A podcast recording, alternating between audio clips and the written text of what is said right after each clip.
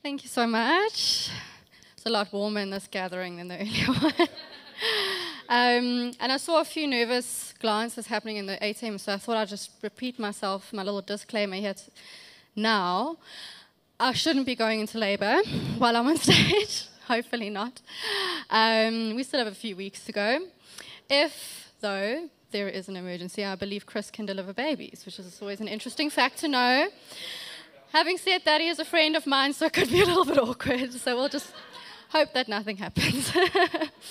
anyway, I'm not here to speak about birth or babies. I am here to share a little bit of my story with you and what God has been saying to me over quite a long time, actually, quite a long period. Um, I've titled my message The Empowerment of Affliction, and it basically speaks into how I got to my Hope platform. So, at the age of 12, God spoke to me about my future career.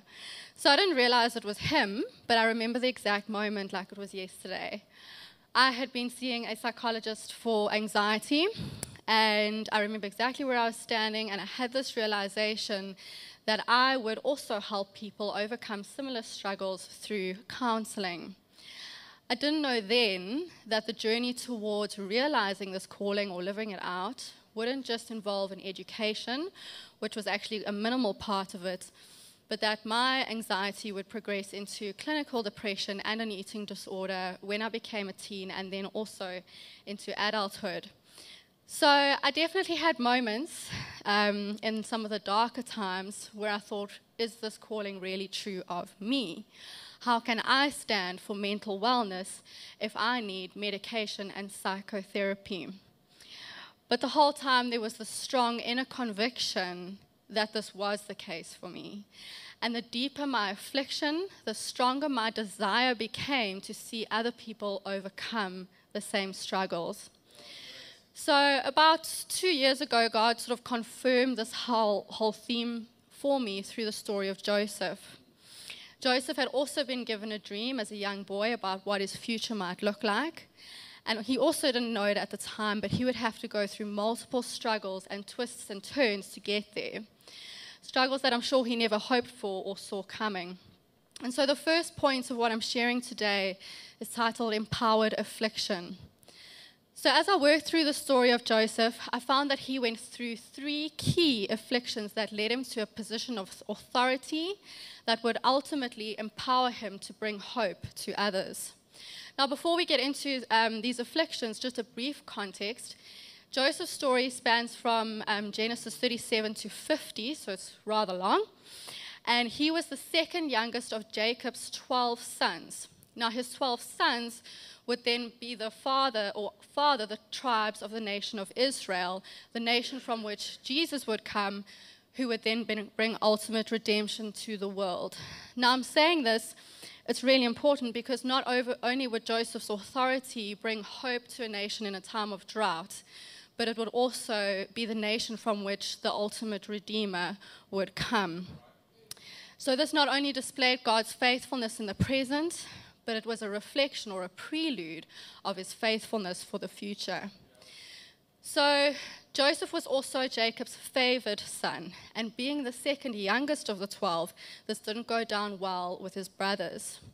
On top of that, the dream he was given showed that his brothers would eventually bow down to him.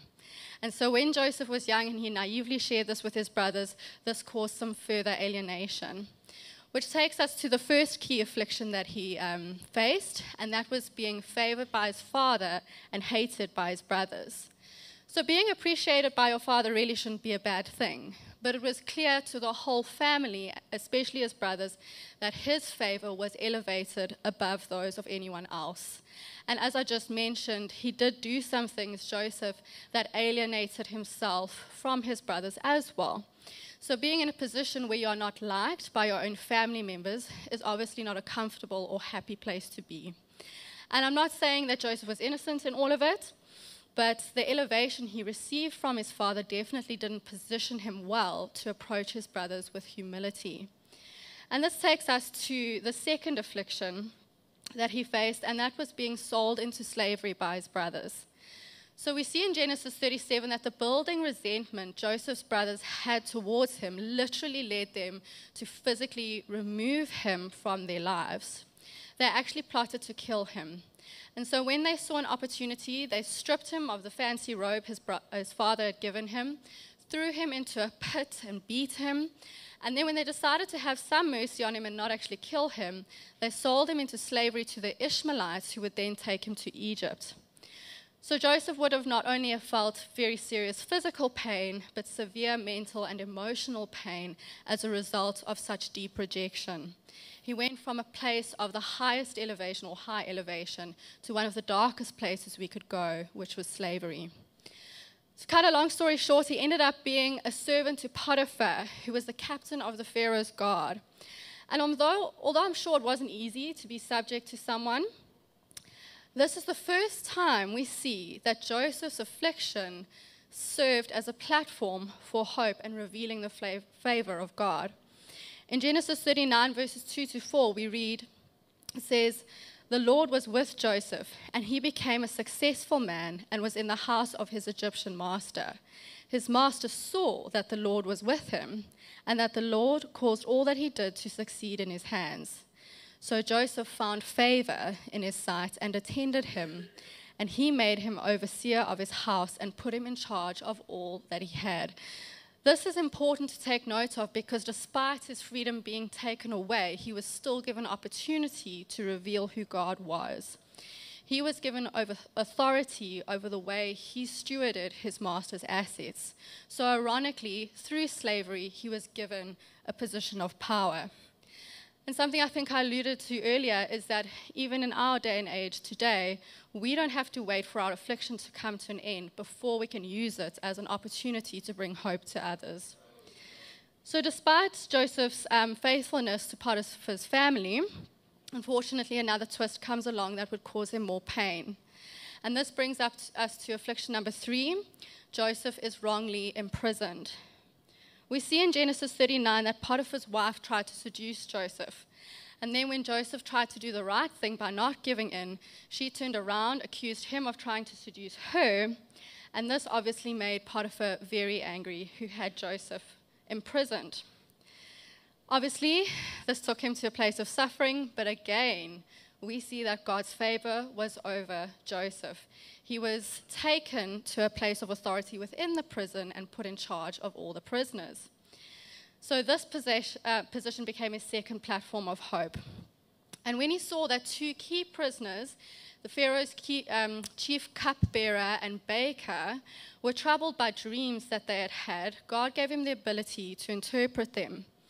So, this is really key because after they told Joseph their dreams and he interpreted them correctly, it led to his next step in finding his next position of authority.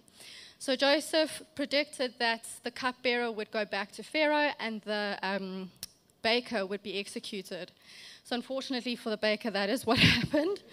Um, but when he saw the cupbearer would go back to Pharaoh's house, he said to him, Please remember me asked the Pharaoh that I would be released because he still felt the pain of his confinement despite being in authority. So, unfortunately, the cupbearer actually forgot. And Joseph remained in prison for another two years, and I'm sure he felt very desperate and defeated. Yet he remained faithful to God. So, after these two years, Pharaoh himself then has two dreams that troubled him. And no one else could interpret them, so the cupbearer then remembers Joseph.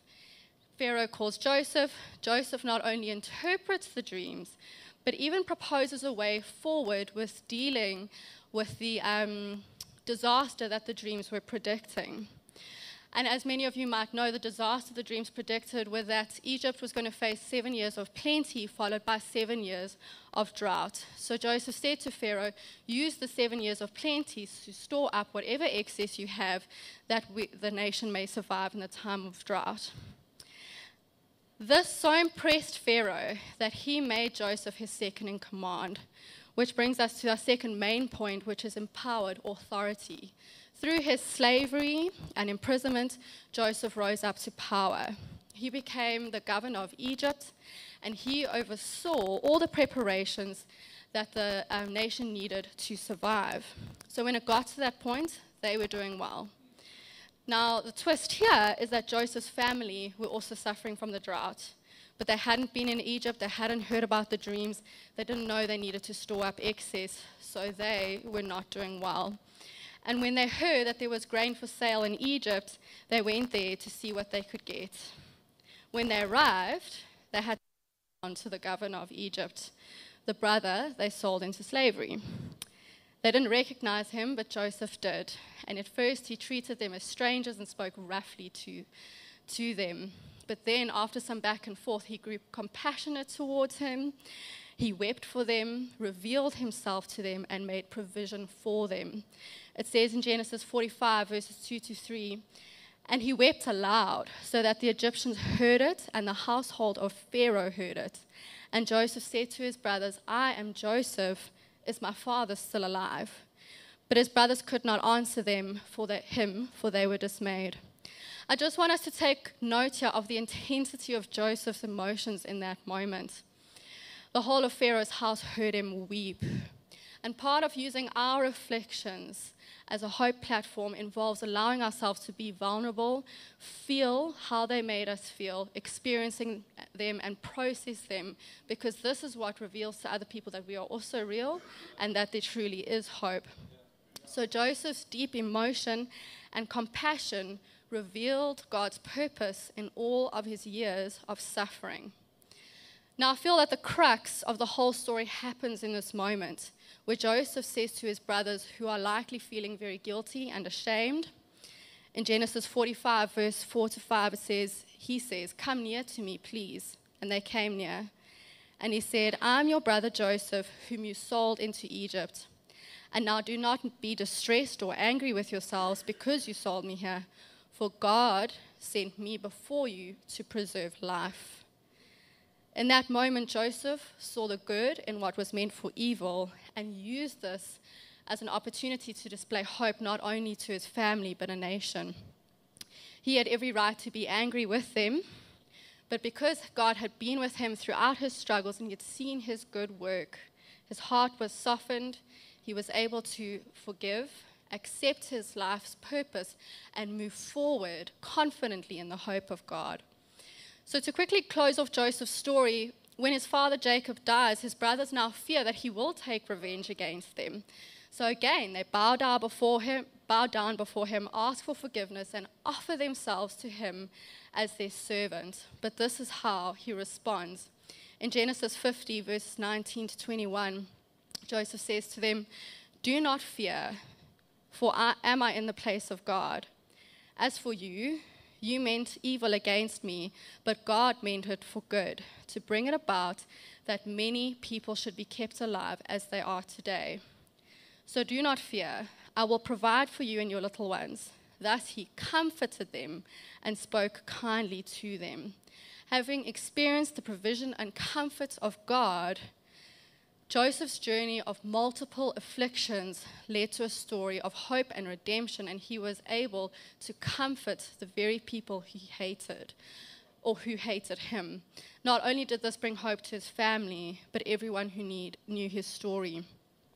So, the final point I'm going to land on today is empowered application.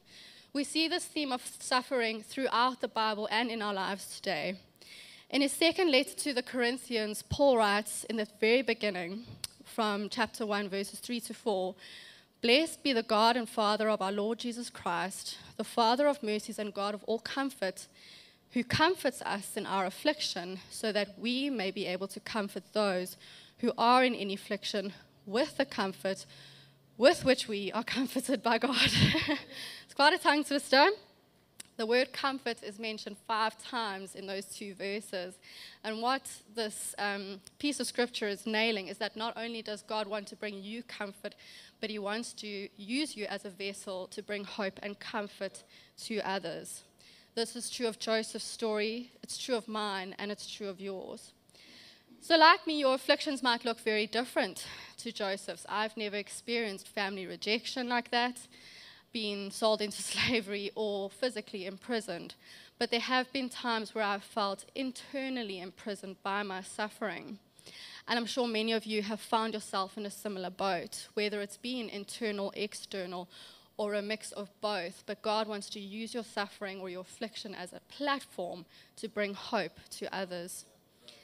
Today, I have the wonderful opportunity of being able to counsel people through life's challenges.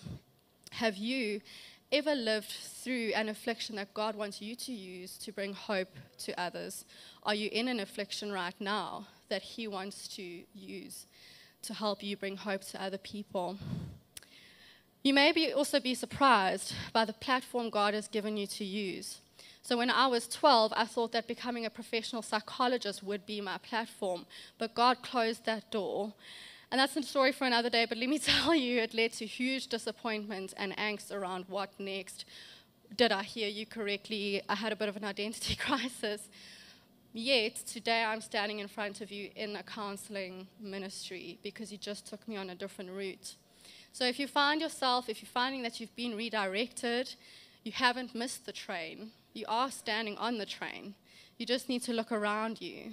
Look at the people you work with, the people sitting next to you at church, your family, your friends, whoever you play sports with, the people who follow you on social media. They might just need to hear your story of hope. So, before I close, I just want to acknowledge that there might be people in this room who are in the midst of very deep suffering and affliction right now. And you can't see the hope in your story, let alone how your story might be able to bring hope to others. We want to acknowledge as a church that we see you and that it's okay to feel this way. It's okay to be in that space. Your pain is real, and God wants you to feel it, process it, take it to Him, and find healing yourself. So if this is you, please don't suffer in silence. Please reach out to a leader at this church send a WhatsApp message to the number that came up earlier, or email hello at cityhope.joburg to reach out for some help. If you're not at that point yet, reach out to a friend you trust who can pray with you and guide you through this time.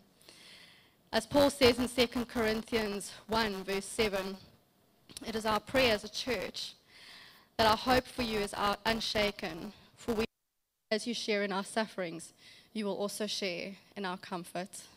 Thank you very much.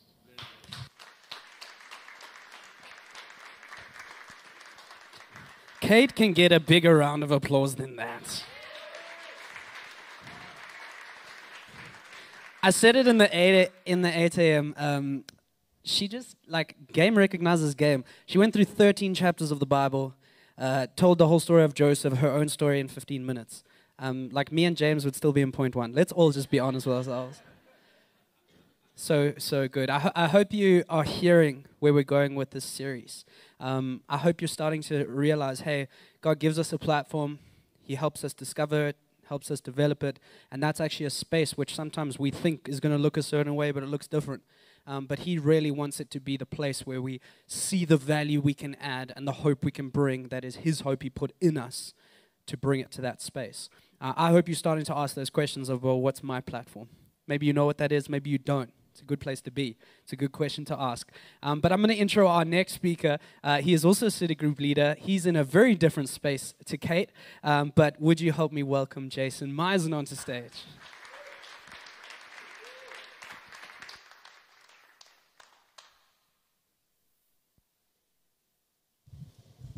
That was a lot louder than the 8 a.m., I can tell you that. Um, it's also a lot warmer, at least, uh, which is great. Um, I can't see any of you, so these lights are so bright.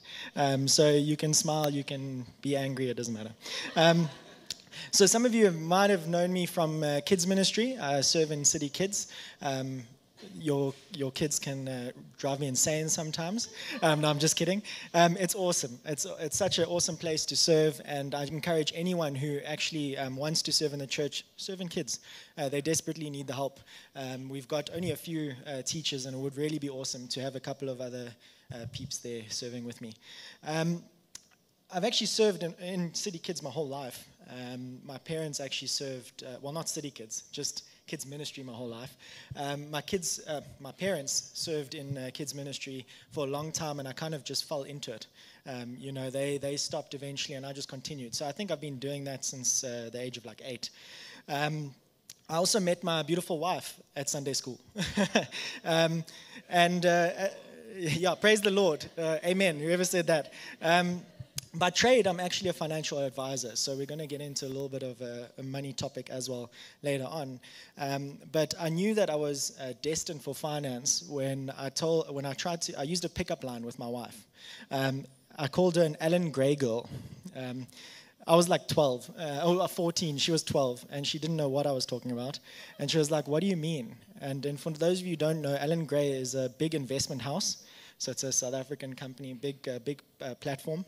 Um, and she said, What do you mean? And I said, Well, you're an investment for the future. And um, it, turned, it turned out, it, it, really worked out well. So I'm actually so chuffed about that.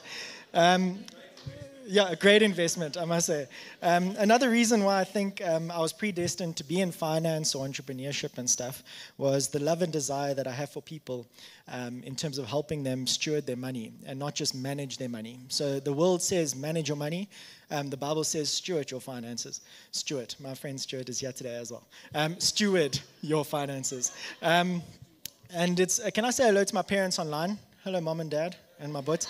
Um, I just, they, they joined in, so I thought I'd just say, how's it? Um, so yeah, I thought I really am destined for finance, and I've got a couple of stories. Uh, firstly, um, when I was about 15, grade 9, uh, or standard 7 for those who, who don't know that, um, um, we were at Clearwater Mall, a friend of mine um, and myself, and we went with a few girls, and we thought we are going to go to the arcade. I don't know if you know, Clearwater had that arcade at the top floor and stuff.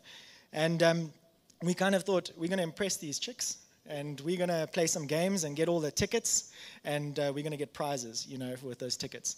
Um, and we played the, the basketball hoop thing and we got our tickets and stuff and uh, we looked to our left and there's a, a, kid about half, the, half our age seven or eight years old um, and he's dominating this game like really making us look pretty poor. Um, he's got pl- spar plastic bags um, literally full of tickets so like there, are, we had like five or six coming out at a time, you know, and he's got these bags full. And um, to, to this day, I think he was an angel sent by God because he, um, his parents picked him up naturally and he had to leave and he left all his tickets behind and said, Do you want them? And we were like, Yes, give them to us. So we got the tickets and uh, I don't know, in those days, you, there was like a top shelf and you could actually get like a toaster or something, you know, with your tickets if you had enough. Um, so we could have got like a really nice toaster um, or one of everything on the bottom shelf. So naturally, being in business now, looking back um, in hindsight, we got one of each. Um, we took everything, and that was on the Friday. On the Monday, we arrived at school, laid it out, and sold everything. so we made a profit uh, on that, which was, uh, which was pretty awesome. Um, I thought that was, a, that was my first like little business venture.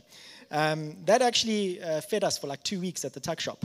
So we, we had enough money to not ask our parents for money, but we naturally did because uh, business needs to grow.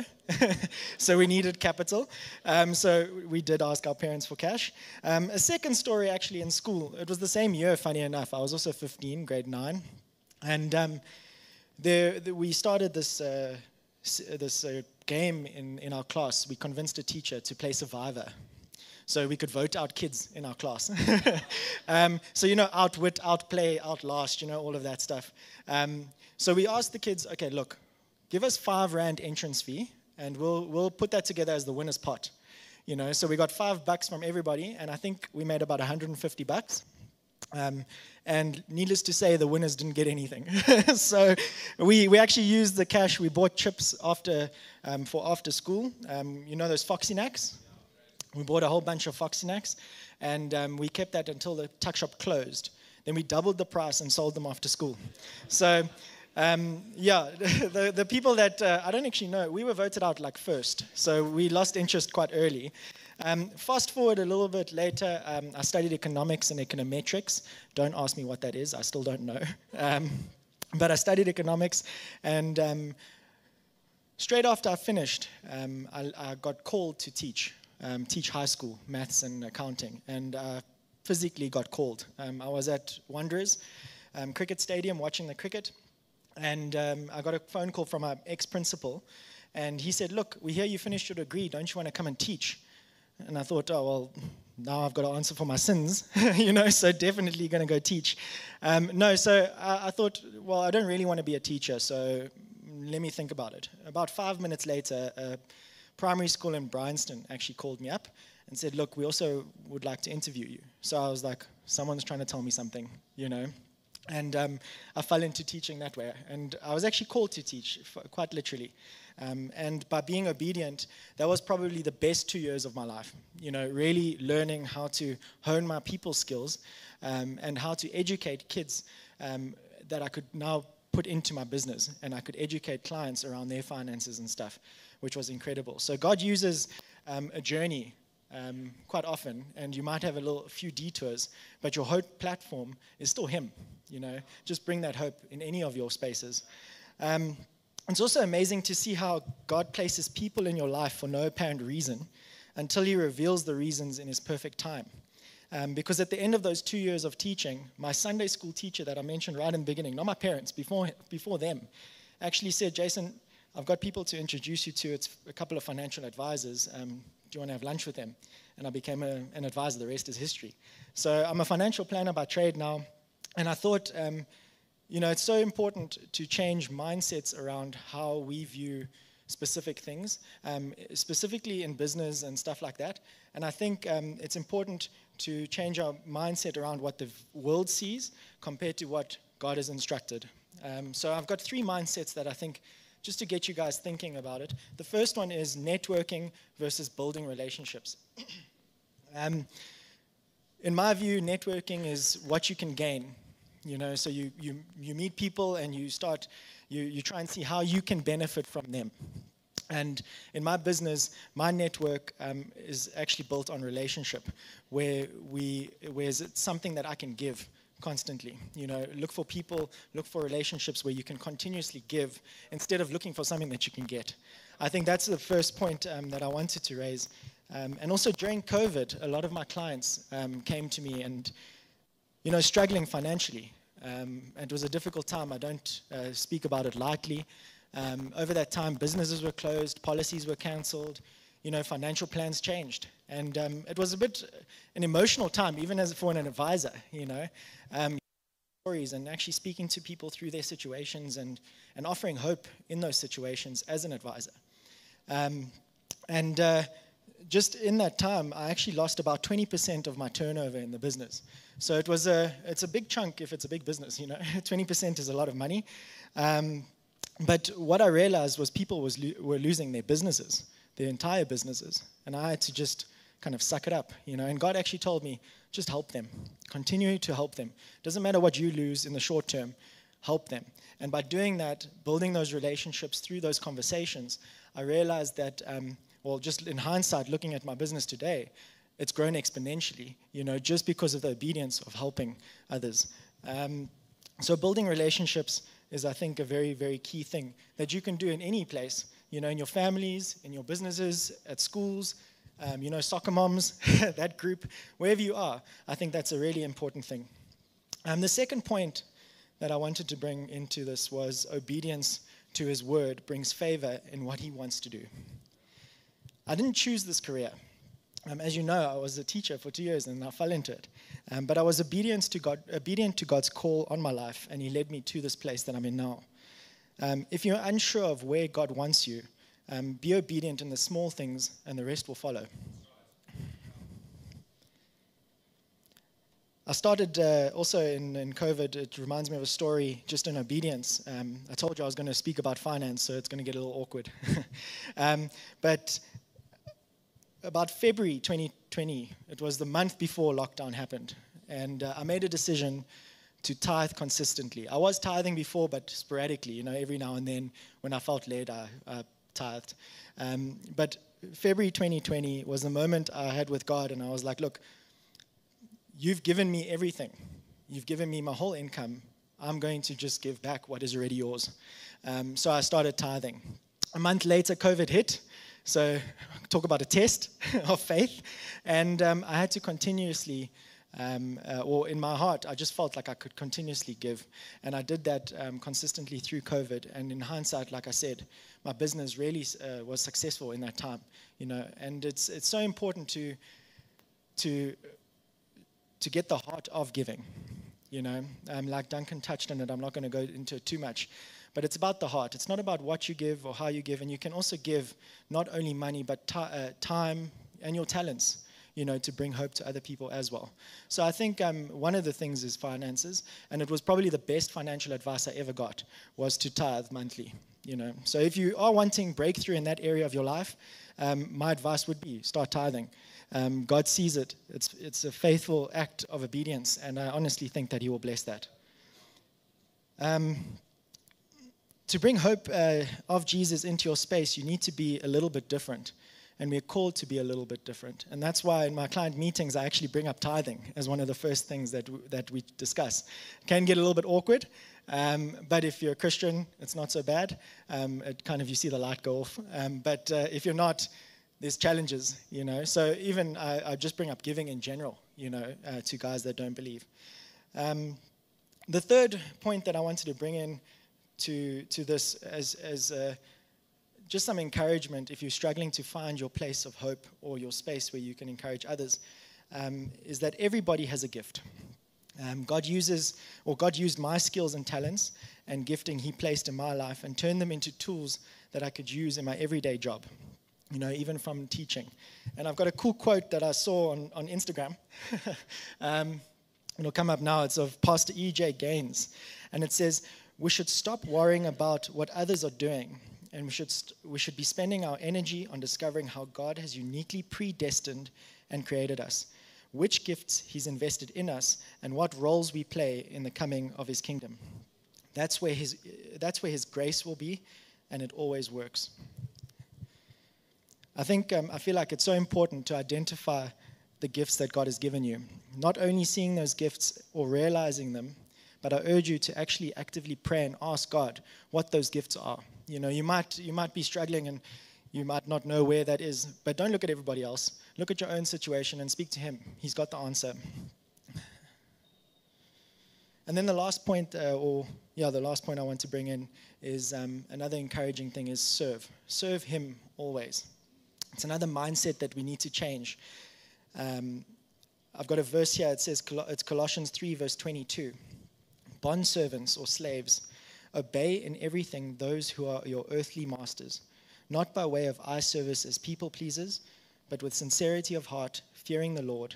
Whatever you do, work heartily as for the Lord and not for men. That my gran actually put on my mirror. Um, every when I was writing exams, she put that verse on my mirror. Um, because whatever you do, work heartily as for the Lord and not for men, knowing that that from the Lord you'll receive the inheritance as your reward. You are serving the Lord Christ. So God gave you a platform He's given you a platform already, and He's grabbed a hold of you. Serve the Lord in everything that you do and honor Him always. I also have a meme. I don't know if you know what a meme is. Um, it's, a, it's a picture with words. Um, it just comes up as words, actually. But in the Bible, it says, um, Well done, good and faithful servant. It doesn't say CFO. It doesn't say leader. It doesn't say influencer or entrepreneur. It says, Well done, good and faithful servant. Um, another, just another verse on serving is Matthew 25, verse 23. And I mentioned this a little bit earlier. His master said to him, Well done, good and faithful servant. You have been faithful over little. I will set you up over much.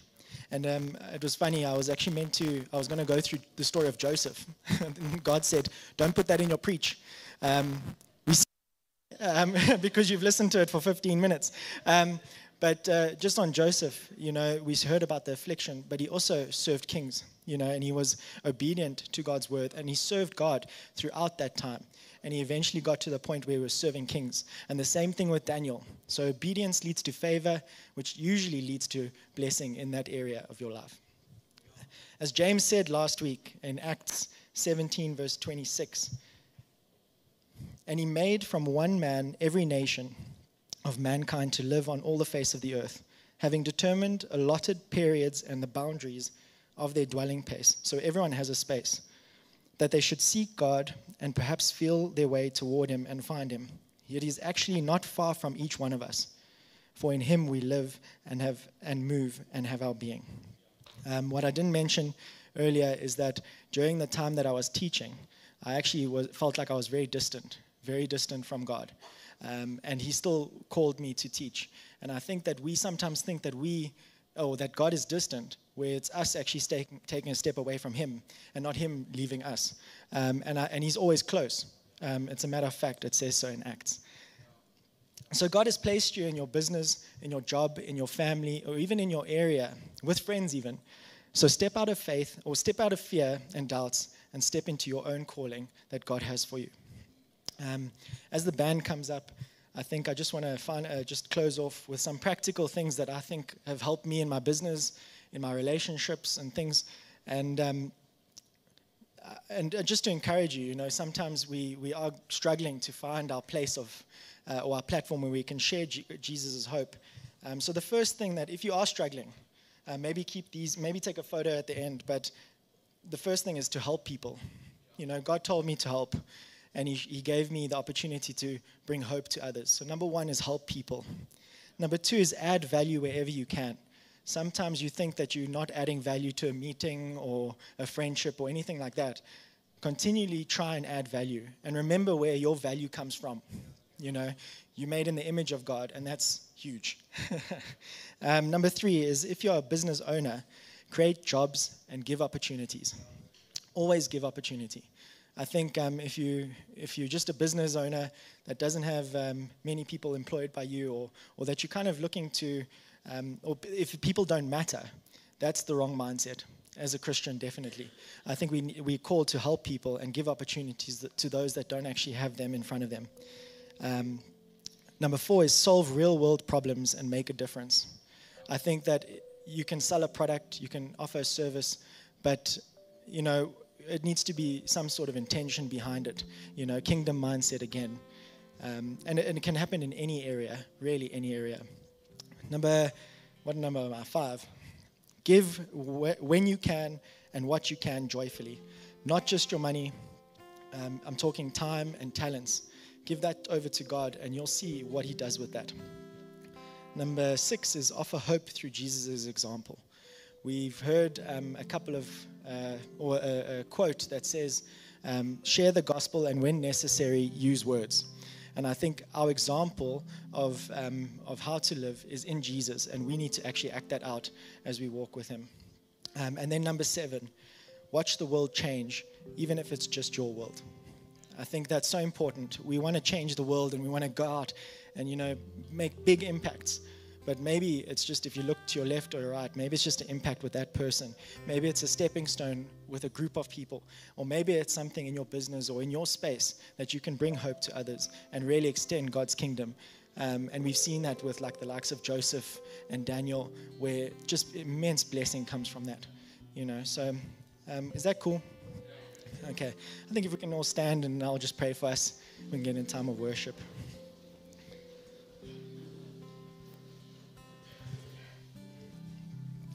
Lord, um, I just thank you for, for this time that we have today.